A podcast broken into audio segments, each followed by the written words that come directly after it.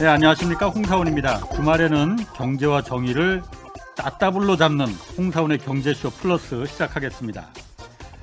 자, 누구는 가장 정의로운 화폐가 될 것이다 이렇게 말하고, 또 누구는 실체가 없는 그냥 사기다, 이거. 이 비트코인을 보는 두 가지 시선입니다. 요즘 하루 사이에도 몇 백만 원씩 오르내리는 이 변동성의 끝판왕 비트코인을 보면서 이거 들어가야 하는 건가, 지금이라도. 뭐 일론 머스크도 샀다는데 뭐 이렇게 생각하는 분들 많이 계실 겁니다. 뭐 하지만 아는 것보다 모르는 게 더 많아서 투자 망설이는 분들 많이 계실 것 같은데, 그래서 오늘은 이 비트코인이라 불리는 이 암호화폐가 대체 뭔지 낱낱이 파헤쳐 보겠습니다. 도움 말씀 주실 분 두 분 나와 계십니다. 조인디의 고란 기자 나오셨습니다. 안녕하세요. 네, 안녕하세요. 처음 뵙겠습니다. 네, 안녕하세요. 예. 안녕하세요. 그리고 홍사원의 경제쇼 플러스에 없어서는 안 될 진짜 보물 같은 음. 분이죠. 보물 맞습니다. 네. 복덩이 오윤희 씨, 안녕하세요. 네, 오윤희입니다. 반갑습니다. 자, 그 비트코인. 오늘 너무 궁금해요. 네, 일단 진짜 궁금한 거 먼저 네, 그냥 네, 네, 네. 직접적으로 물어볼게요. 네, 지금 막 오천만 원, 육천만 원 막 하잖아요. 아우, 네, 난리도 아니죠. 네. 누구 지금 이억 간다고 그러거든요. 뭐 가능성 있어요? 뭐, 네, 참고로 이제 시티은행에서 지난해 십일월에 보고서를 내놨는데 예. 삼십일만 팔천 달러 예. 올해 안에 그, 라고 그게, 전망을 했고요. 그러면 삼억이 넘는다는 거예요? 네, 한 삼억 사천 정도? 라고 이제 전망을 했고요. 간다는 건 아니고 네. 그러면서 물론 이제 아직까지도 뭐 가치가 영원이 될 거다. 언제 영원이 돼도 뭐 이상할 게 없다라고 주장하시는 분들도 있고요. 네. 그런데 최근에 보면 좀 트렌드가 그 글로벌 이른바 이제 좀 전통 금융기관에서 보고서를 내놨는데 네. 이 보고서들 중에서 이제 뭐 각자 분석하는 틀이 다릅니다. 뭐에 비춰보면 얼마로 갈 거다 이렇게 하는데 네. 대충 한 시티은행이 삼십일만 팔천 달러 불렀고요. 네. 그다음에 뭐 그 구겐하이 인베스트라는 곳이 있는데 이것도 약간 운용자산 규모가 한 구조, 십조쯤 되는 곳인데 거기도 한 뭐 사십만 달러가 적정 가치다 뭐 이런 얘기를 한 것도 있고, 아크 인베스트라고 최근에 이제 가장 뜨는 운용사가 있어요. 네. 그 운용사도 뭐 여러 가지 가정을 달긴 했는데 그 뭐 가정에 따르자면 네. 뭐 십만 달러도 볼 수 있다 뭐 이런 얘기를 각자 많이 내놓고 있어요.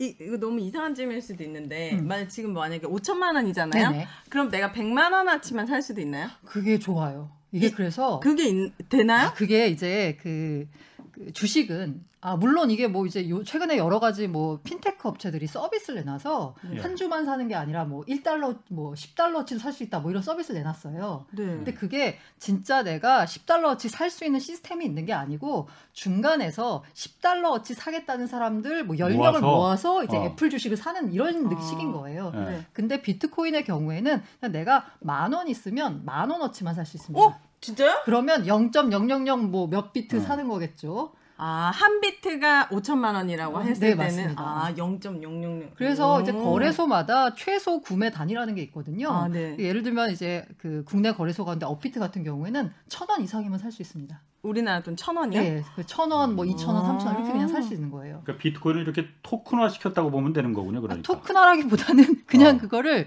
이제 단위가 그렇게 네. 그냥 쪼개서서 살 수 있게끔 된 거예요. 이게 우와. 주식이나 네. 돈처럼 이게 돈이라고 하면 액면가가 만 원짜리가 있으면 그 만 원짜리 가치로 그냥 있는 거잖아요. 네. 그게 아니라 어차피 디지털이기 때문에 그냥 원하는 만큼만 그냥 다 될 수 있는 겁니다. 그러니까 제가 어, 먼저 말씀하세요. 아니요, 한 만 원어치 좀 사봐야겠어요. 아니, 그래서 제가 이렇게 네. 제가 계속 이제 비트코인 그 제가 이쪽 암호화폐 쪽을 취재를 하니까 네. 많이들 물어보세요. 그래서 뭐 사야 돼 이러면은 아 그냥 비트코인 하세요라고 얘기해요. 참고로 이제 암호화폐가 그 거래소 그 거래소라고 하는 곳에 이게 암호화폐라고 하는 게 서로 간에 뭔가 거래가 돼야지 가격이 생기는 거잖아요. 네. 내가 이거는 가치가 있어라고 백만 원짜리 돌을 들고 있다라고 해서 이거는 내가 백만 원짜리 가치가 있는 돌이야라고 해서 아무도 그 돌을 백만 원이라고 인정 안 해주잖아요. 네. 누군가 그걸 백만 원이라고 인정을 해줘야지 되는 거잖아요. 그렇게 이제 거래가 일어나는 그 거래소에 상장된 코인만 팔천 개가 넘습니다.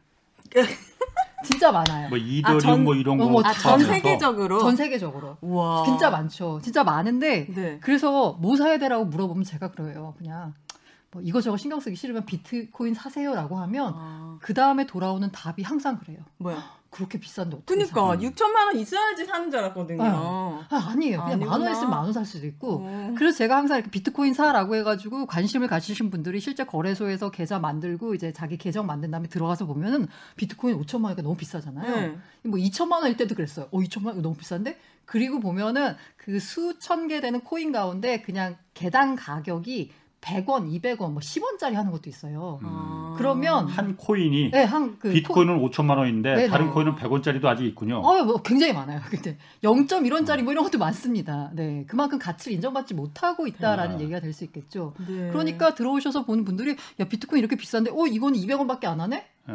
라고 해서 사는 경우가 있어요. 아, 그러면 위험하겠네요. 맞아요. 갑자기 막 영 점 일 원 될 수도 있고. 맞아요. 어. 아, 좀 안전하다 비트코인. 비트코인은 어, 뭐라 그래 상대적으로 안전하다. 아, 거래하는 사람이 많으니까. 어, 그렇죠. 게다가 아. 이제 비트코인 같은 경우에는 어, 저희 같은 이제 개인들만 하는 게 아니라 앞서 말씀드린 테슬라도 샀고, 아. 그리고 무슨 기관들도 사고. 운용사라고 하는 것도 사고 이러다 보니까 진짜? 이 자산의 이른바 이제 클래스가 다릅니다. 음. 이건 우리 개인들끼리 복작복작 하는 거라고 하면 다른 알트코인들은 네. 비트코인은 이미 기관 투자자의 영역으로 지금 음. 넘어온 상황이에요. 아, 어. 저 또 음. 궁금한 거 있어요. 갑자기 주식회사 같은 경우에는 삼성 음. 주식을 사면 삼성의 주인이 있잖아요. 네네. 그럼 비트코인은 누, 결국 누가 돈을 누구 거예요? 그게 굉장히 비트코인 해... 어, 비트코인의 매력이라고도 할 수 있습니다. 앞서 이게 어. 공정한 화폐냐 막 이런 말씀을 음. 하셨잖아요. 음. 근데 저는 여기서 한 가지 짚고 넘어가고 싶은 게 일단 이름을 처음에 이제 사토시 나카모토라는 지금은 사라져서 누군지도 몰라요. 그 사람 실제 있는 사람이에요, 그러면? 그것도 알 수 없습니다. 그 사토시 일본 사람은 맞고? 아니요, 그것도 몰라요. 사토시 이름은, 이름은 일본 이름인데. 그러니까 일본 이름인데 네. 이제 네. 사토시 나카모토가 개인이냐? 아니면 어떤 개발자 집단이냐, 음. 그리고 현재 살아있느냐, 어머. 국적이 어디냐, 네. 몰라요. 어... 어쨌든 누군가 개발한 사람은 있을 거 아니에요? 있겠죠, 이거는. 누군가가. 근데 이게 사람인지 아니면 한 열 명이 모여가지고 아, 같이 한 건지 이것도 아직 알 수 없습니다. 그래서 뭐 어... 추정되는 사람들이 있는데 지금 뭐 알 길이 없고요. 아니, 뭐 신비주의도 아니고 그, 그걸 어. 왜 밝히질 않아지? 이거 그러니까. 내가 개발한 거야 라고. 그래서 이게 비트코인의 더 매력이다라고 볼 수 있는데요. 만약에 내가 개발했다라고 하면 개발 주체가 있잖아요. 네. 그럼 이 사람에 따라서 이 뭐랄까 비트코인의 그 암호화폐 운명이 결정이 되는 음... 그런 경향을 빚을 수 있어요. 네. 게다가 예를 들어서 규제 이슈가 나왔을 때 만약에 음. 미국의 씨아이에이가 이걸 규제를 하고 싶다라고 아, 하면 그 잡아. 잡으면 되잖아요. 어, 그렇네요. 근데 이거는 비트코인에 대해서 그 이른바 이제 그런 개발자 집단들이 이렇게 네. 뭔가 자유주의 그리고 음. 규제를 싫어하는 무정부주의자들 이런 사람들이 이제 개발자들이 좀 성향이 맞거든요. 음. 이런 사람들이 비트코인을 좋아하는 이유가 뭐냐면 아예 만든 사람이 사라져가지고 규제를 하려고 해도 예를 들면 우리가 삼성전자를 규제하고 싶다 그러면 본사에 쳐들어가서 씨이오를 어떻게 잡으면 되잖아요. 네. 책임을 지우면 되잖아요. 근데 이걸 규제하고 싶어도 어떻게 규제할 길이 없어요. 뭐 누굴 잡아들일 수도 없고 이걸 뭐 어떻게 할 수도 없고 그렇다고 음. 이게 비트코인이 보관된 걸 다 뭐 수거를 할 수도 없습니다. 전 세계에 다 흩어져 있기 때문에 음. 어떤 방법이 없는 거예요. 네. 그렇기 때문에 앞서 말씀드린 대로 사토시 나카모토가 이천팔 년에 이천팔 년 십일월에 백서를 만들고서 내가 이거 이러이러한 비트코인을 만들겠다라고 이제 백서라고 하는 게 뭔가 이렇게 발행 계획서 같은 거예요. 네. 그걸 만든 다음에 이천구 년 일월에 첫 번째로 이제 코인이 나왔어요. 네. 그리고 나서 지금까지 어, 그 누가 만들었는지 밝혀지지 않고 있기 때문에 네. 규제에서 자유롭고요. 그렇기 때문에 이른바 이제 그 암호화폐가 그 기본 정신으로 삼고 있는 게 지금은 일단 조금 약간 뭐랄까 좀 변질되긴 했지만 달라지긴 했지만 어쨌든 기본 정신을 담고 있는 게 바로 그 디센트럴라이제이션 탈중앙화거든요. 아. 그러니까 중앙화된 주체가 없다라는 건데 네. 이거의 가장 이 블록체인의 정신, 암호화폐 정신에 가장 부합한 화폐가 바로 비트코인입니다. 왜냐하면 음. 시가총액 이 위 암호화폐가 이더리움이라고 했는데 이더리움만 해도 이걸 만든 개발사가 있어요. 음.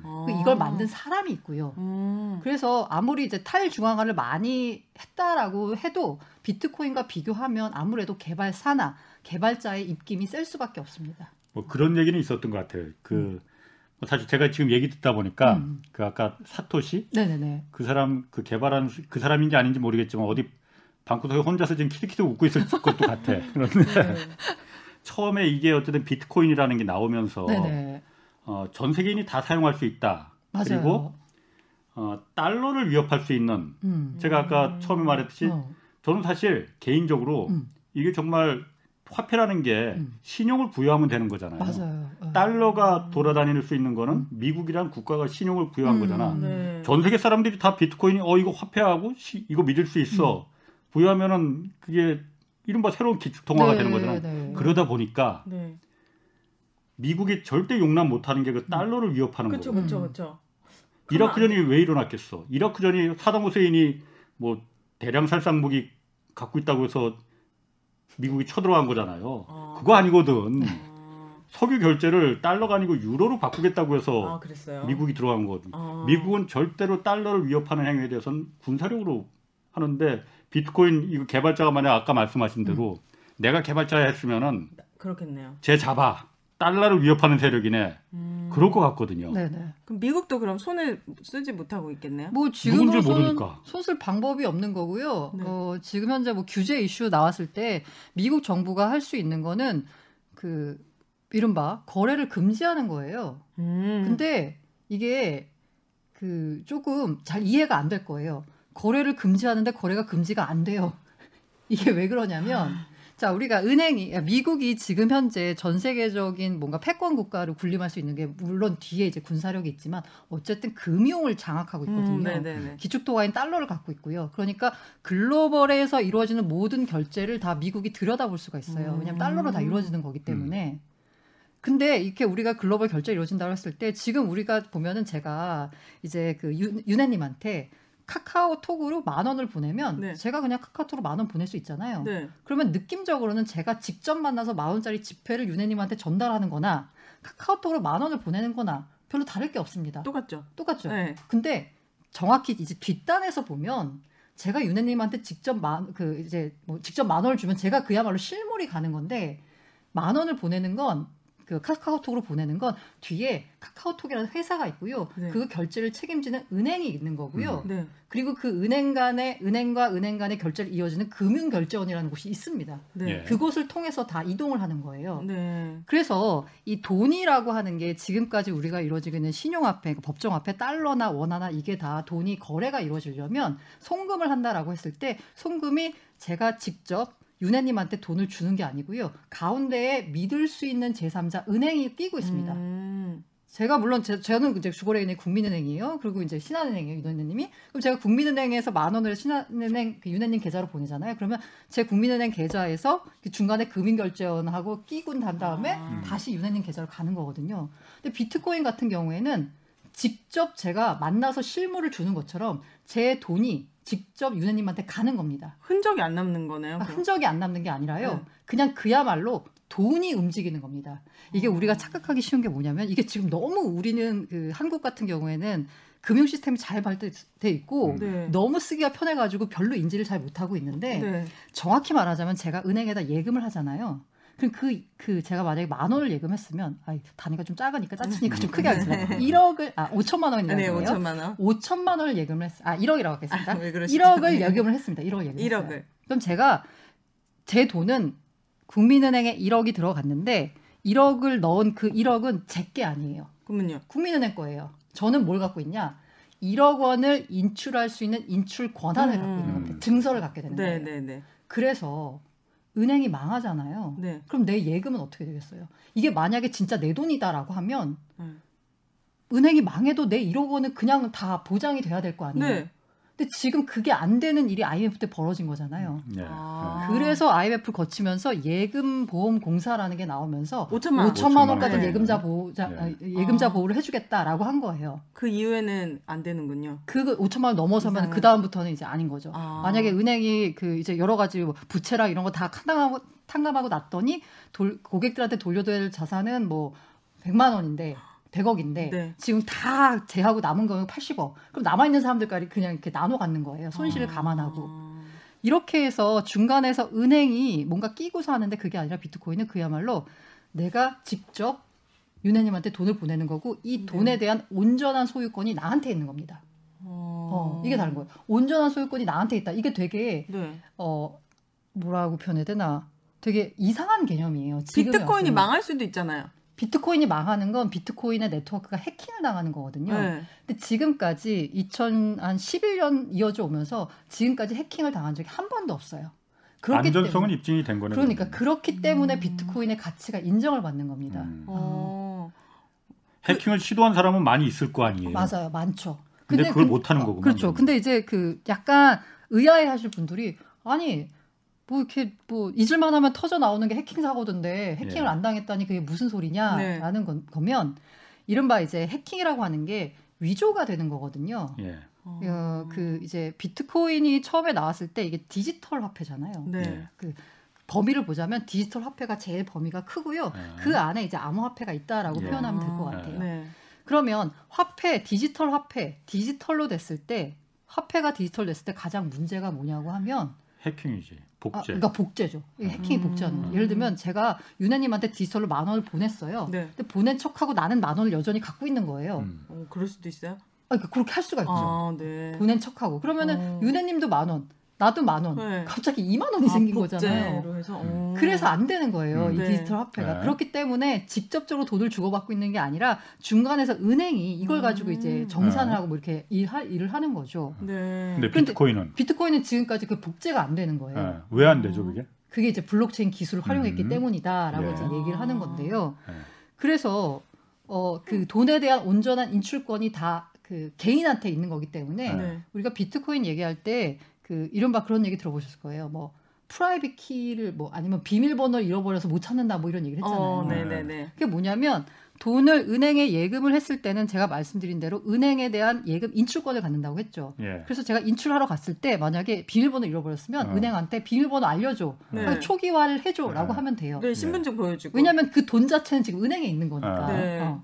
근데 비트코인은 돈에 대한 온전한 소유권이 다 나한테 있는 거라고 했잖아요. 예. 내가 비밀번호를 관리를 못하거나 네. 내가 만약에 비밀번호를 까먹으면 그냥 그건 없어지는 겁니다. 그거를 그 비... 못 찾는 사람도 많이 있어요. 아, 맞아요. 그래서 그 비트코인이 지금까지 한 천구백만 개 정도가 채굴이 됐고 앞으로 네. 채굴될 게 한 이천백만 개거든요. 한, 한, 한정이 돼 있어요? 네, 한정이 돼 있어요. 무한정 채굴할 수는 없는 거예요? 네, 맞습니다. 어... 그렇기 때문에 가치가 오르는 거예요. 물건의 가격이라고 하는 게 아~ 기본적인 원리가 수요와 공급이잖아요. 네. 뭐 수요가 늘어난다라는 가정이 없어도 공급이 줄면 당연히 가격은 오르게 돼 있겠죠. 네. 근데 아까 제가 총 어쨌든 총 발행량이 이천백만 개라고 했을 때 지금까지 유실된 비밀번호를 까먹었거나 네. 아니면은 뭔가 어디에 뒀는지 모른다거나 음~ 기억이 안 난다거나 이런 식으로 해가지고 없어진 게 한 이백만 개 정도? 이백만 개, 삼백만 개 정도 된다. 그럼 지금 한 개에 오천만 원인데 음. 이백만 개면 얼마야? 계산이 안 되네. 실제로 대단한... 최근에 어떤 뉴욕에서 한 사람이 이제 개발자인데 비번을 까먹은 거예요. 비밀번호. 프라이빗 키라고 부르는데 이걸 까먹어가지고 네. 한 이천억 이게 이제 프라이빗 키를 이제 시도를 할 수가 음. 있는데 자기가 들고 있는 그 지갑이 열 번 시도를 하면 아예 그냥 잠겨버리는 거예요. 음. 여덟 번인가까지 시도하고 네. 이제 더 이상 하면 안 되잖아요. 그렇죠, 그래서 나죠. 이거를 이제 풀 이렇게 해결해 주는 사람한테 돈을 주겠다라고 했는데 결과적으로 이걸 지금 풀 수 있는 방법이 없어서 한 네. 이천억 정도를 날릴 위기에 처했습니다. 아 이게 좀 비트코인이 그 비밀번호 이런 키, 프라이빗 키 네. 이 개념이 지금 궁금한데 음. 뭐 아까 업비트라는 거래소에 가서 제가 비트코인을 백만 원치를 샀어요. 네네. 그러면 프라이빗 키. 키 그러니까 뭐 입력을 해야지 뭐 거래가 가능한 뭐 아니에요. 그런 거예요? 그거는 아니라 요거는 네. 어, 거래소에다가 만약에 내가 비트코인을 둔다라고 하면 그거는 일종의 거래소가 은행 역할을 하는 겁니다. 아. 내가 프라이빗 키를 활용해서 돈에 대한 온전한 주권을 갖겠다라고 하는 건 내가 내 지갑을 생성을 하면 됩니다. 아, 또 어려워지네. 어. 그 지갑 전에 네. 제가 잊어버리기 전에 까먹기 전에 어렵다, 이천백만 개만 이제 그 네네. 생성되게끔 그 사토시가 네. 이걸 프로그램을 해놨다고 했잖아요. 네네. 일단 왜 그렇게 이천백만 개로 수량을 했는지 그 음. 이유 한 가지가 궁금하고 어, 음. 또 하나는 이 어쨌든 그 투자나 자산으로 애초에 만든 게 아니고 음. 화폐를 목적으로 만든 거잖아요. 음. 네. 결제할 수 있는 수단으로 음, 음. 내가 어디 커피 한 잔 사 먹으면 음, 커피 맞아요. 값으로다가 네. 낼 수 있게끔 한 건데 이천백만 개만 있으면은 전 세계 인구가 지금 팔십억인데 음, 음. 팔십억 중에서 이천백만 명만 지금 이, 이 코인을 가, 가질 수 있다는 거 아니에요? 그건 그거 아니고 아닌가? 이제 어쨌든 제가 말씀드린 대로 한, 한 개씩 네. 거래할 수 있는 게 아니라 이렇게 쪼개서 아, 거래할 수 있다. 쪼개서 무한정으로. 그럼 이천백만 개를 수량을 굳이 한정할 필요도 없었던 거네요. 그러면은 무한정으로 이렇게 쪼갤 수 있다면은?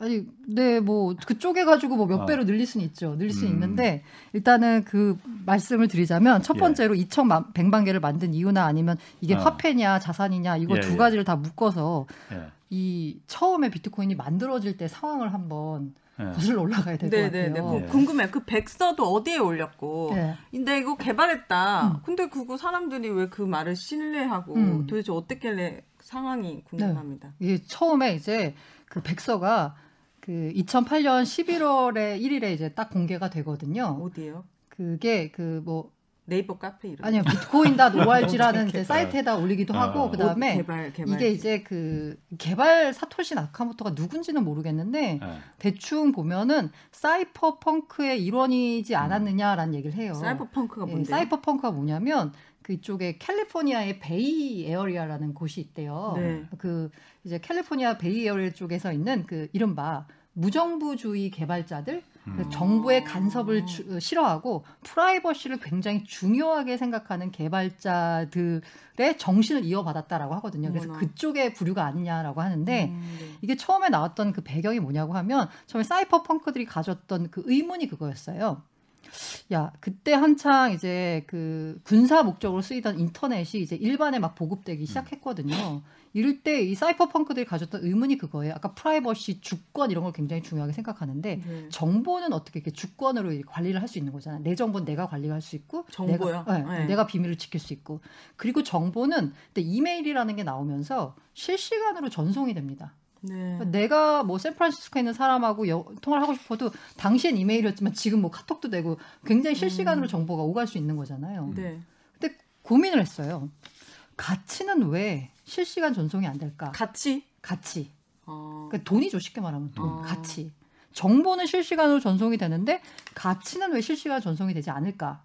가치에 대한 소유권은 사실 은행을 통해서 누군가를 통해서 보증, 보장을 받는 거잖아요. 음, 네.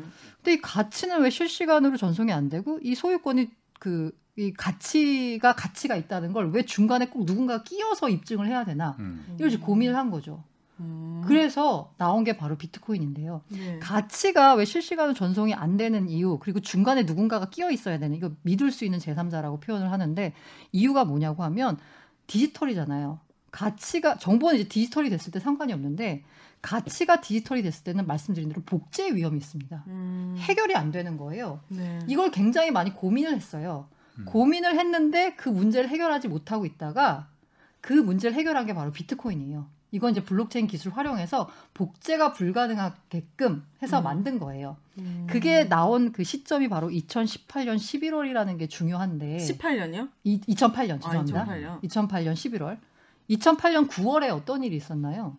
서브프라임 모기지. 네, 이제 글로벌 금융위기가 자신 있게 있었잖아요. 말씀하세요. 아. 맞췄잖아요, 정답을. 서브프라임 모기지. 네, 금융위기. 네, 글로벌 금융위기. 네. 네. 이 글로벌 금융위기가 터지고 나니까 당시에 그 이제 연준이라고 하는 음. 이제 페드가 한 일이 뭐냐고 하면 일단 지금 와서 보면 그때 돈 찍은 건 찍은 것도 아닌데 그렇지.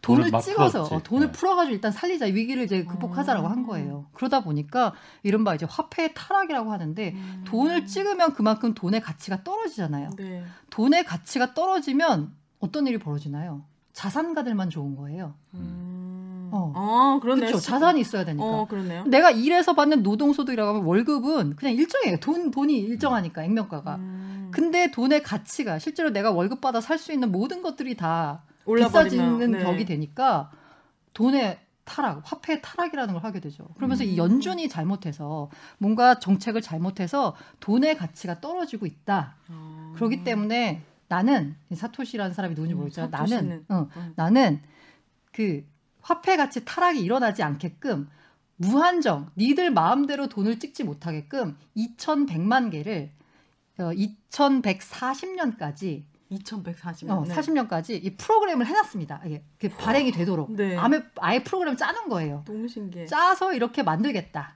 네. 그리고 이, 이, 이 비트코인은 백서의 이름이 뭐냐면 A Peer-to-Peer Electronic Cash예요. 개인 간에 거래할 음. 수 있는 전자화폐라는 이름으로 비트코인을 내놨어요. 음. 그래서 아마 이 사토시가 꿈꿨던 건 처음에 했을 때는 아 이거는 비트코인은 화폐고 국경이 없으며 음. 그다음에 그 정치적 논리에 따라서 무, 돈을 마음대로 찍어서 화폐 가치가 음. 타락되지 않는 프로그램에 따라서 화폐가 발행되게끔 결정되도록 만든 돈을 만들겠다라는 음. 목적으로 내놨을 거예요. 음. 그래서 이제 이천백만 개로 딱 발행량을 제한을 음. 한 거고요. 네. 그러면 처음에 사토... 마음대로 무한정으로 그러니까 그 네. 달러 찍듯이 찍지 마라. 음. 네, 맞습니다. 어, 아예 그냥 음. 딱 못 박아놓은 네, 거구만. 못 박아놓은 그러니까. 거죠. 네. 네. 근데 처음에 만들 때는 백서에는 네, 굉장히 제가, 정의롭네. 네, 일렉트로닉 캐시라는 말씀을 드렸잖아요. 네. 근데 지금 현재로 와서는 사실 이 캐시, 화폐의 기능을 못하고 있습니다. 아. 네, 화폐의 기능이라고 하는 게 세 가지가 있잖아요. 뭘 사는 거. 그렇죠. 물물 교환의 수단이 되는 거죠. 네. 뭘 사는 거. 네. 이게 사실 우리가 즉각적으로 딱 받아들일 때 화폐의 기능이라고 하면 뭘 살 때 쓰는 네. 거예요. 물물 교환의 수단이 되는 거잖아요. 그 밖에도 뭐 가치의 척도니 가치 저장의 수단이니 뭐 이런 게 있습니다. 그런데 비트코인을 처음에 만들 사토시가 생각했던 건 물물교환의 수단으로 생각했던 거예요. 네. 근데 문제가 뭐냐면 물물교환의 수단이 되려고 하면 가치가 변동되면 갑자기 지금 지금 만약에 일 비트코인이 오천만 원인데 네. 오 분 뒤에 봤더니 사천만 원이 됐어. 이러면 이거 쓸 수가 없는 거잖아요. 네, 맞아요. 그러니까 내가 커피를 마시고 있는 동 처음에 주문할 때는 뭐 오, 예를 들어서 커피값이 오백 원이었는데 비트코인 결제하려 보니까 가치가 변해가지고 아. 막상 커피를 받았을 때는 어 이게 뭐 사백 원이 될 수도 있고 음, 뭐 이렇게 그러네요. 되다 보니까 못 쓰는 거잖아요. 네, 게다가 말씀드린 대로 이천백만 개까지 안 되기 때문에 전 세계에서 일어나는 수많은 짜잘한 결제들을 해결하기가 쉽지가 않아요. 이게 문제가 많아요. 음. 그렇기 때문에 지금 이제 글로벌 금융기관이나 약간 시장의 주류의 논, 그 논점은 어떻게 바뀌었냐면 네. 비트코인은 화폐가 아니라 음. 처음에 만들 때처럼 일렉트로닉 캐시가 아니라 디지털 자산. 골드다 라고 골드? 이제 약간 프레임이 바뀌었어요. 사토시가 바꾼 건 아니잖아요. 사토시가 바뀐 게 아니라 시장에서 아, 자연스럽게 시장에서 그렇게 골드로. 이제 흘러간 아. 겁니다. 투자할 자산이다. 자산이다. 자산이다. 네. 그래서 처음에 이름을 만들 때는 비트코인 돈, 코인이라는 네. 이름이 붙었잖아요. 저는 이것 때문에 지금 현재 벌어지고 있는 여러 가지 오해들이 생긴다라고 보고 있어요. 왜냐하면 비트코인을 음. 자꾸 화폐라고 생각하니까 가치가 자꾸 변동하고 음. 결제가 이게 돼? 말이 안 되잖아요. 그러니까요. 게다가 이게 블록 생성, 이 생성 그 시간이 결제가 최종적으로 이루어질까지 십 분이라는 시간이 약간 걸리거든요. 아. 즉각즉각 결제해야 되는데 즉각즉각 결제도 안 돼. 음. 이게 어떻게 돈으로 쓰겠어? 이게 말이 돼?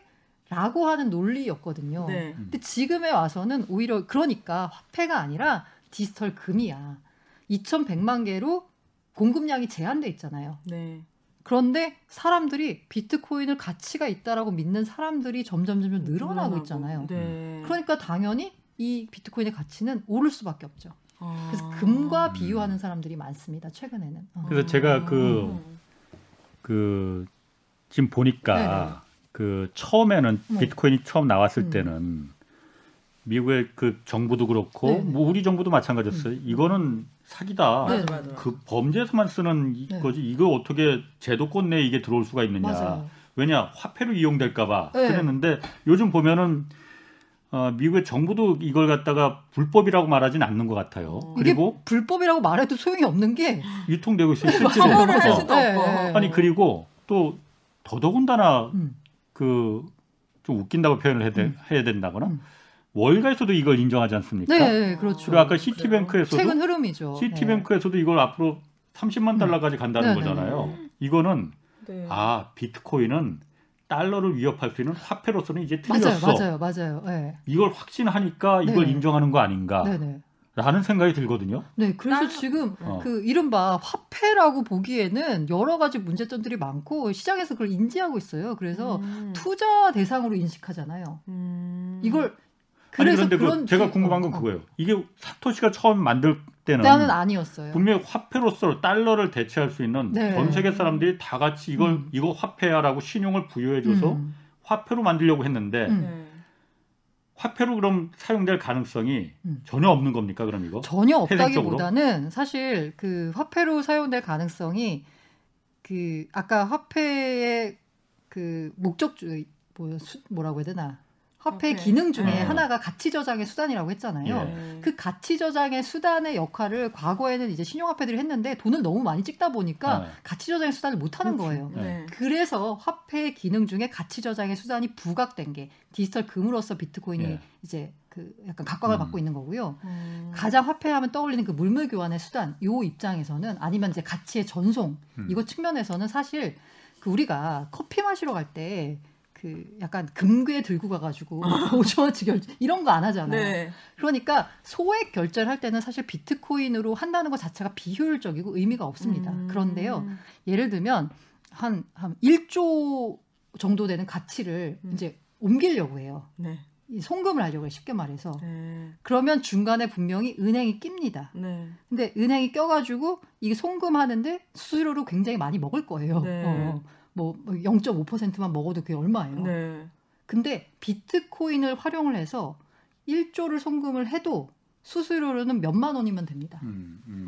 어, 그러니까 그, 그리고 아까 그 시간이 오래 걸린다고 했는데 네. 사실 그 은행을 통해서 송금을 할 때 또 며칠이 걸려요. 그게 이제 스위프트라는 국제 결제망을 이용을 해야 되는 거거든요. 예. 그렇기 때문에 미국권 같은 경우에는 한 이틀 뭐 정도 걸리고 저쪽 어디 시골에 있는 중국 시골 은행까지 도달하려면 더 오랜 시간이 걸려요. 근데 예. 비트코인은 앞서 말씀드렸죠. 십 분 정도면 된다라고 말씀드렸잖아요. 예. 아, 막 저기 나라 끝에 있는 네, 맞아요. 그렇기 음. 때문에 큰 거래를 큰 규모의 돈을 글로벌하게 송금할 때는 오히려 비트코인이 더 유리하다.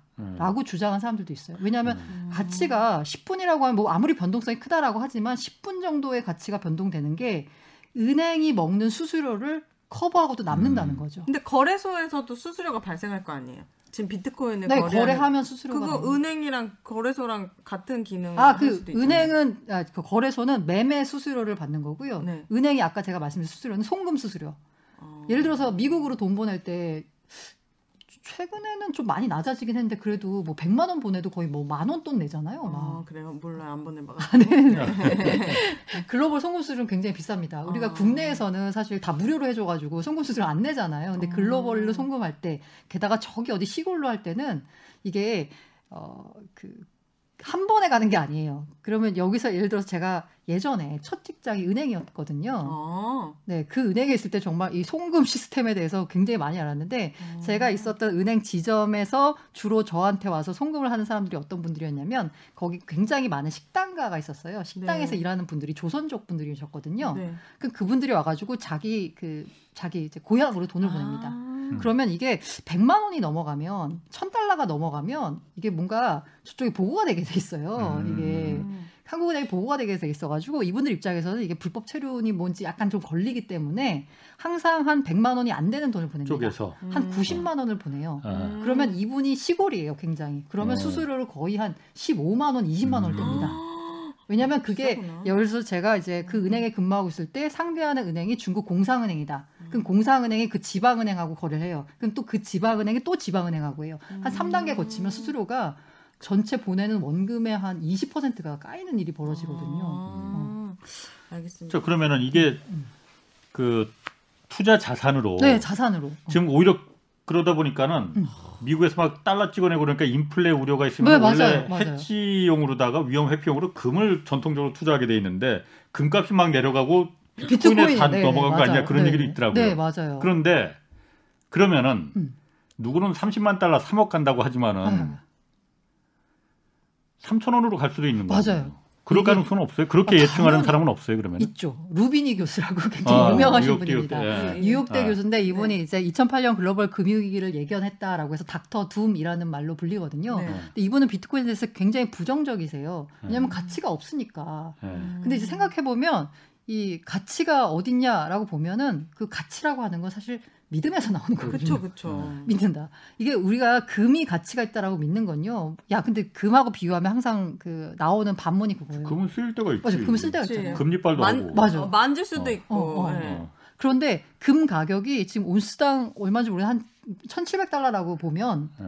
온스당 천칠백 달러의 금 가격을 구성하는 것 중에 실용적인 목적. 진짜 실물적인 쓰임새로 쓰이는 게 한 삼십 퍼센트라면 음. 나머지 칠십 퍼센트는 다 투자 목적 때문에 음. 가치가 부여된 거예요. 음. 금값이 지금이야 온수당 천칠백 달러지만 과거에는 몇, 몇백 달러, 몇십 달러밖에 안 했습니다. 음. 근데 이 금 가격이 언제 두 번 튀었냐라고 하면은 그 금 본위제 그래서 닉슨 쇼크라고 해가지고 닉슨이 갑자기 이제 베트남 전쟁 때문에 금을 이제 없애버렸어요. 금을 네. 이제 원래는 이제 달러를 갖고 오면 금으로 바꿔줬거든요. 네. 옛날에는. 네. 근데 이제 자꾸 달러를 찍어내다 보니까 아. 바꿔줄 금이 없는 거예요. 금고에. 어. 그러다 보니까 미국이 선언한 거죠. 이제는 우리 금으로 못 바꿔주겠다. 아. 보통 나라였으면 나라가 망했습니다. 어. 근데 미국이니까 힘이 있잖아요. 네. 그러니까 야, 앞으로 달러는 금으로 보장이 안 돼도 달러는 가치가 있는 거야. 음. 우리 미국을 믿어 라고 해가지고 글로벌 기축통화가 된 거거든요. 네. 이때 한번 올랐고요.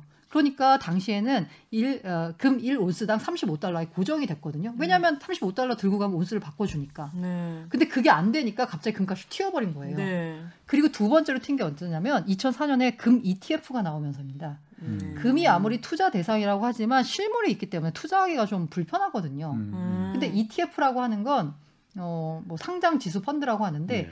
모든 자산을 굉장히 거래하기 편하게 일종의 이제 주식처럼 만들어준 거예요. 음. 그러다 보니까 금 이티에프가 나오면서 또 한 번 금 가격이 이렇게 한번 음. 퀀텀 점프를 하는 일이 벌어집니다. 네. 그런 것처럼 금이 가치고 있, 가치가 있다라고 했을 때 실물 목적의 가치는 사실 금 가격을 구성하는 굉장히 일부에 불과한 거고요. 음. 나머지는 투자 가치거든요. 네. 비트코인은 금 가운데서 투자 가치로만 완전히 특화된 금이다 라고 아. 보시면 될 것 같아요. 투자 가치로만. 투자 가치로만. 오히려 투자가 더 편하죠. 그 근데 어. 아까 여기도 나왔지만 채굴을 해서 그 제, 솔직히 채굴 뭐 이해, 이해하기도 솔직히 어, 어, 어. 싫은데 네, 맞아, 굳이 이해할 필요 네. 없어요. 네. 근데 어쨌든 채굴을 해야 된다 네네네네. 하잖아요. 네네. 근데 지금 보니까 채굴은 그럼 컴퓨터 잘하는 사람은 채굴을 할 수 있는 예를 들어 구조라면은 음. 형평성에서 어, 어긋나는 거 아닌가요? 뭐 형평성 아니 그러니까 뭔가 어. 누군가 뭔가 기계가 있던지 어떤 네. 재능이 뭐가 있어야지 채굴을 할 수 있는 거잖아요. 지금 지금은 채굴은 개인 단위로 할 수 없습니다. 아 네, 지금은요 그렇구나. 중국에서 그 이른바 비트코인 채굴에 적합한 채굴기가 있어요. 근데 일반 일반 아. 컴퓨터를 돌려서 되는 게 아니고 네, 컴퓨터. 에이식 채굴기라고 하는데 네. 그 채굴기를 한 수백 대 수천 자를 갖춰놓고 거기서 비트코인을 이제 채굴을 해야지만 네. 이른바 채산성이 나와요. 비트코인을 채굴할 때 아까 말씀드린 그 채굴기를 구매해야죠. 어. 전기료가 어마어마하게 나옵니다. 음. 그러면 지금 가격은 요거를 팔아도 지금 그 전기료를 감당을 어, 못하는 감당을 하는 가격이에요. 근데 어. 한때 비트코인 가격이 떨어졌을 때는 네. 이거 감당을 못할 수준까지 왔어요. 그럼 어. 어떻게 되느냐 네. 걱정이 되죠. 그러면 채굴자들이 떠납니다. 감당이 안 되니까. 음. 네. 그러면 이게 채굴을 하는 걸 비유를 드는데 굉장히 어려운 수학 문제를 푸는 거다라고 하는데 네.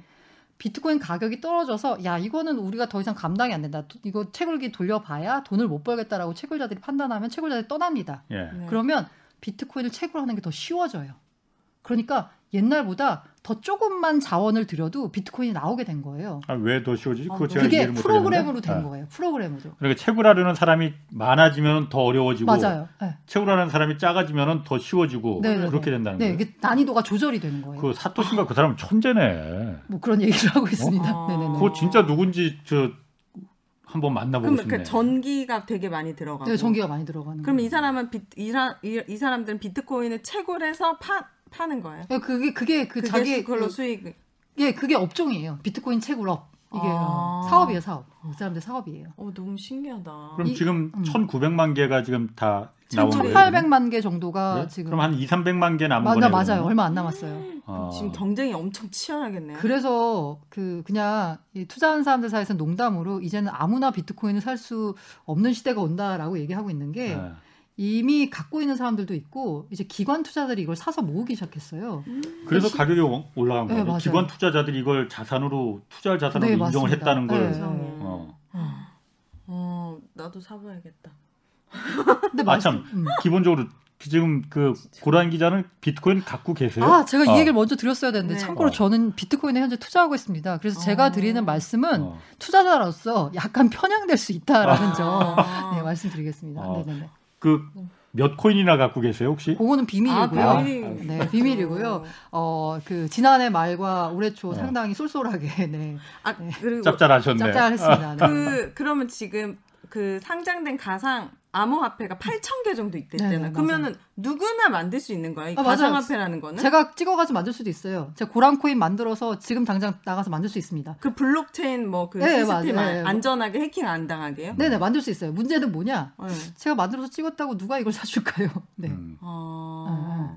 사주는 사람이 사주는 사람 그럼 그걸 어떻게 만드는 거예요? 그러니까 나 이거 비트코인 어. 아, 그 암호화폐 하나 만들었어. 네네. 자 홍삼 코인 하나 만들었어. 그럼 이걸 갖다가 가치를 부여하는 건가?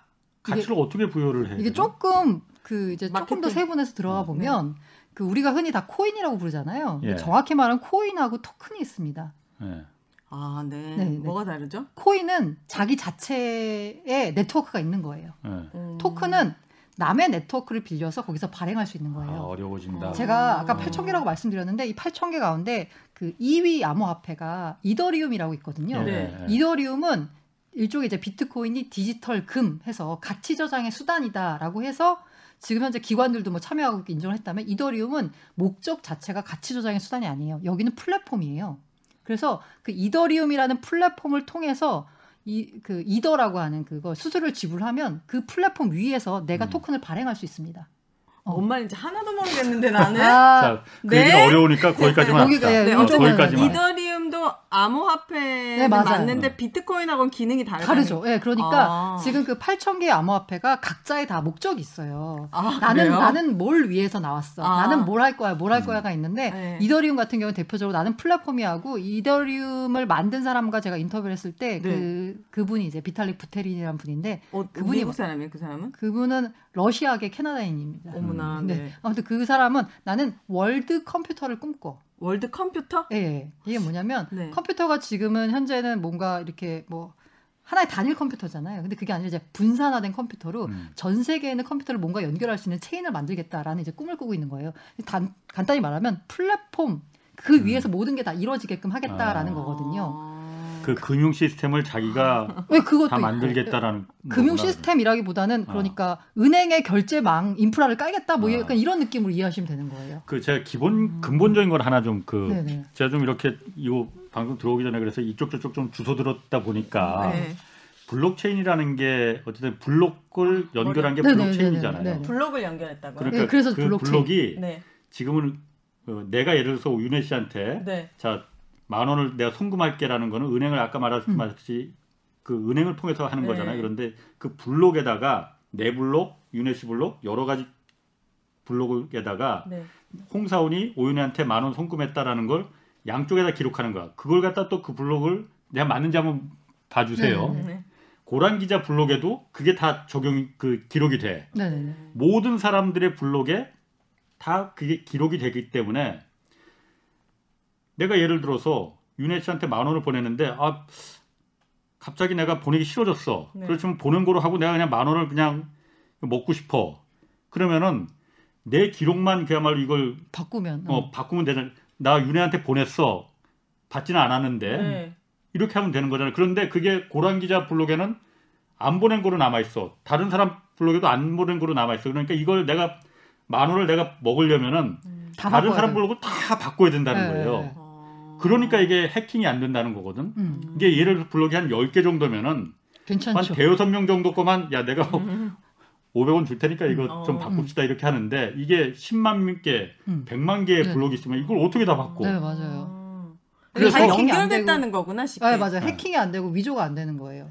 그래서 네. 제가 생각했던 게 음. 이게 블록체인이라는 게 원래 음. 이 화폐로만 비트코인만을 위해서 만들어진 게 아니라 아니에요. 블록체인은 원래 그냥 기술이 있었고요. 요걸 어. 활용해서 비트코인이 나온 겁니다. 이걸 갖다 사회 모든 분야에 다 적용할 수 있다는 거 아니에요? 지금 블록체인이라는 게 쉽게 어떤 게 있죠? 블록체인을 활용한 예를 들면은 지금 아이비엠하고 세계 일 위 해운사가 머스크라고 있거든요. 화물운송. 네, 화물운송화. 음. 근데 해운사 있는데 이게 저도 그때 강의를 들었는데 이천십구 년, 이십 년 기준으로 이제 아이비엠 분이 나와서 얘기했어요. 지금 우리가 이제 화물 운송할 때 그 원장이라는 걸 써주잖아요. 예. 그 무슨 그, 그, 그 표현이 있던데. 그 이제 이쪽에서 이쪽으로 뭐 화물 운송 보내할 예. 때 운송장 뭐 이런 예, 거 있잖아요. 예. 이런 거가 거의 아직도 전 세계 물동량의 한 육십 퍼센트가 다 페이퍼웍이래요. 음. 그 서류로 일종의 다 이걸 하는 거예요. 예. 근데 그게 아니라 아까 그 블록체인은 위조나 변조가 불가능하다라고 했잖아요. 네. 그럼 요 이 물류 원장 요 원장을 블록체인 위에다 기록을 하는 겁니다. 네. 그러면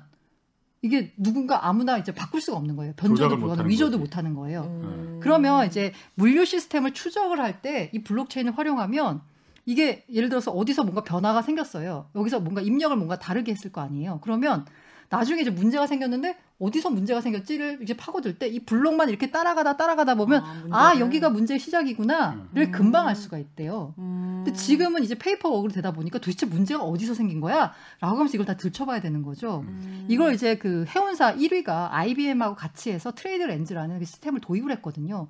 되게 신기한 게 해운사들의 물류 그런 그 원장 같은 거는 이 운송장 같은 거는 일종의 이제 영업 비밀 같은 거잖아요. 그런데 음. 이게 워낙 효율적이다 보니까 일 위, 이 위, 삼 위, 오 위, 육 위 해운사들이 다 가입한 거예요. 여기 그 시스템을 어, 쓰겠다라고. 블록체인 이거를 어, 쓰겠다고. 이게 왜 효율적이니까. 음. 그리고 제가 앞서 말씀드린 대로 체인 위에다가 기록을 하니까 나중에 혹시나 뭔가 문제가 터졌을 때 다시 와서 보, 보, 찾아가서 문제 근원을 따지기 쉽다라고 했잖아요. 음. 중국에서 월마트가 요걸 도입을 했어요. 그래가지고, 월마트요? 네, 월마트요. 네. 실제로 이제 식품에서 문제가 생겼나? 이랬을 때 만약에 그게 기존의 방식대로 왔으면 한 달이 걸려도 어디서 도대체 문제가 생긴 건 찾지 음. 못했을 텐데 일주일 만에 문제를 찾았대요. 이게 음. 어디서 생긴 건지 문제가. 음. 이런 식으로 음. 이제 뭐 물류 분야 아니면은 뭐 여러 가지 뭔가 그야말로 위조 변조가 안 되는 분야 이런 분들 분야에서 블록체인이 음. 이제 활용이 될 수 있는 거죠. 음, 제가 또 신기하다. 주워 들은 거는 네. 많이 주워 들으셨네요. 많이 주워 네. 많이 주웠어. 네. 이게 그런 그 경제적인 분야뿐만이 아니고 네네. 정부의 행정 맞아요. 이런 부분도 대표적으로 투표.